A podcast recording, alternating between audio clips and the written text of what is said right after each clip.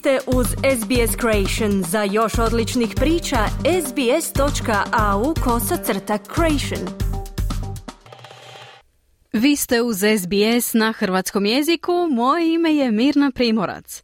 Program nastavljamo osvrtom na vijesti izbivanja koja su obilježili protekli tjedan u Hrvatskoj. Evo što danas možete čuti. Slavonski seljak zadovoljan počela svinjokolja. Novi stanovi glinskim stradalnicima. Nova knjižnica riječanima. Umirovljenicima jednokratni dodatak. Svi hrvatski navijači na slobodi.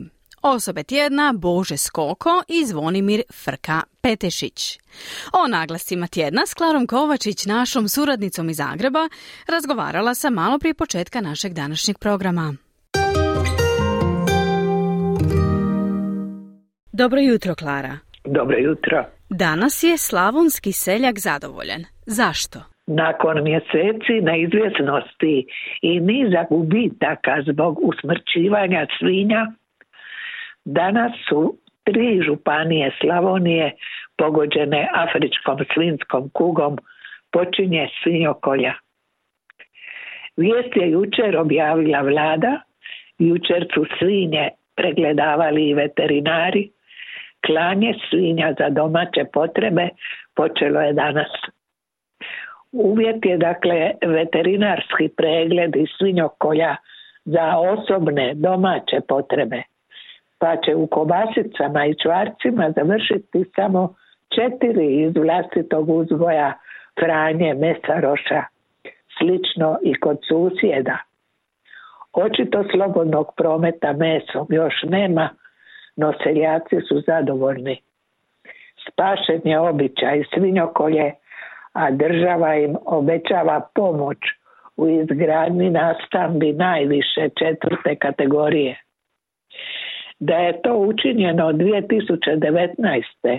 kada je zaraza počela zahvaćati Europu, izbjegli bismo taj problem što traje mjesecima, a seljake vidjeli smo tjera u traktorima na ceste. Klara, dobre vijesti stižu i iz Banovine. Zašto? 92 stanovnika Gline preselili su se u novo izgrađene stanove. Čekali su ih u kontejnerima dvije i pol godine. Angažirano je 3 milijarde i 300 milijuna eura. Dovršeno je 11,5 tisuća objekata, u 74 montažne kuće čeka se obnova svojih. Naglašavaju brzinu obnove.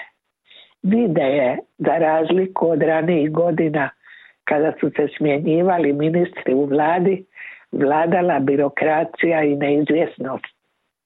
Dolaskom ministra Damira Bačića stanje se potpuno promijenilo.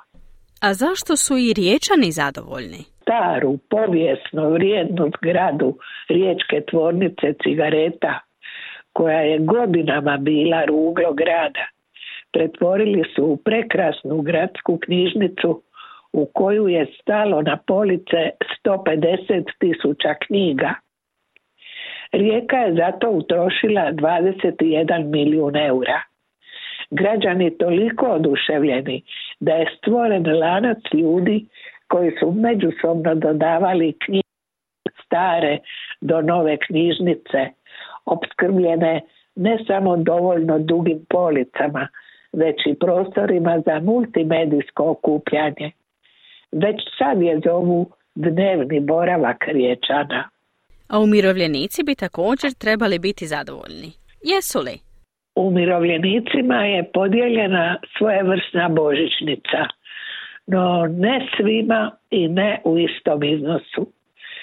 160 eura su dobili oni s najmanjim mirovinama, 120 eura oni do 405 eura mirovine, 80 oni do 570 eura, 60 oni do 700, a 50 oni do 840 eura mirovine. Slavodobitno je to priopćio naciji premijer Andrej Plenković, naglasivši kako je time obuhvaćeno 830 tisuća umirovljenika. Potrošeno je 70 milijuna eura. Nitko iznad 840 eura nije dobio tu jednokratnu pomoć, a tolika je upravo najniža plaća što će ju najavljeno je vlada oglasiti već u veljači. Dvije trećine umirovljenika, jer ih je upravo toliko, žive s mirovinom manjom od minimalne plaće. Treba li se time hvaliti? Pametno me dosta. Klara, posljednja dobra vijest dolazi iz Atene, zar ne? Da, i posljednji od 102 hrvatska navijača pušteni su iz grčkih zatvora kući i danas bi trebali biti već u Hrvatskoj. Hoće li Bad Blue Boysi nakon četveromjesečnog zatvora i izlaska pred istražne suce išta naučiti? Navijačkim skupinama i nogometom već se dugo bave i sociolozi. S ovom i naša vlada i pravnici, da i ne spominjemo zabrinute obitelji. Ne ponavljajte pustolovinu, poručuje im premijer. Sada je na klubovima red. Oni moraju svojim huliganima zabraniti dolazak na utakmicu.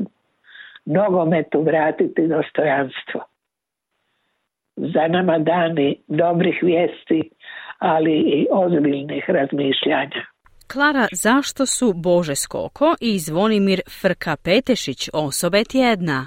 Jer su knjigom Hrvatska u 30 priča nizom nepoznatih detalja osvježili interes za Hrvatsku, njezin život, ljude i običaje.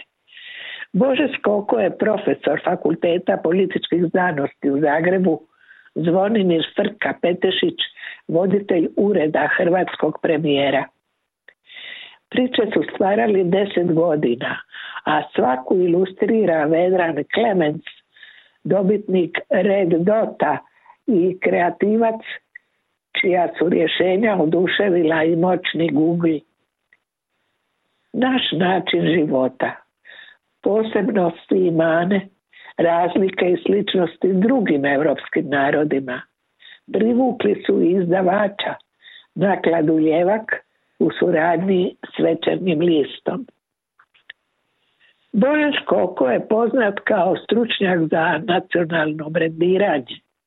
Zvonimir Frka Fetešić rođeni je Parižanin, a njihova suradnja sliči na onu legendarnu Ilfa i Petrova i njihov humor.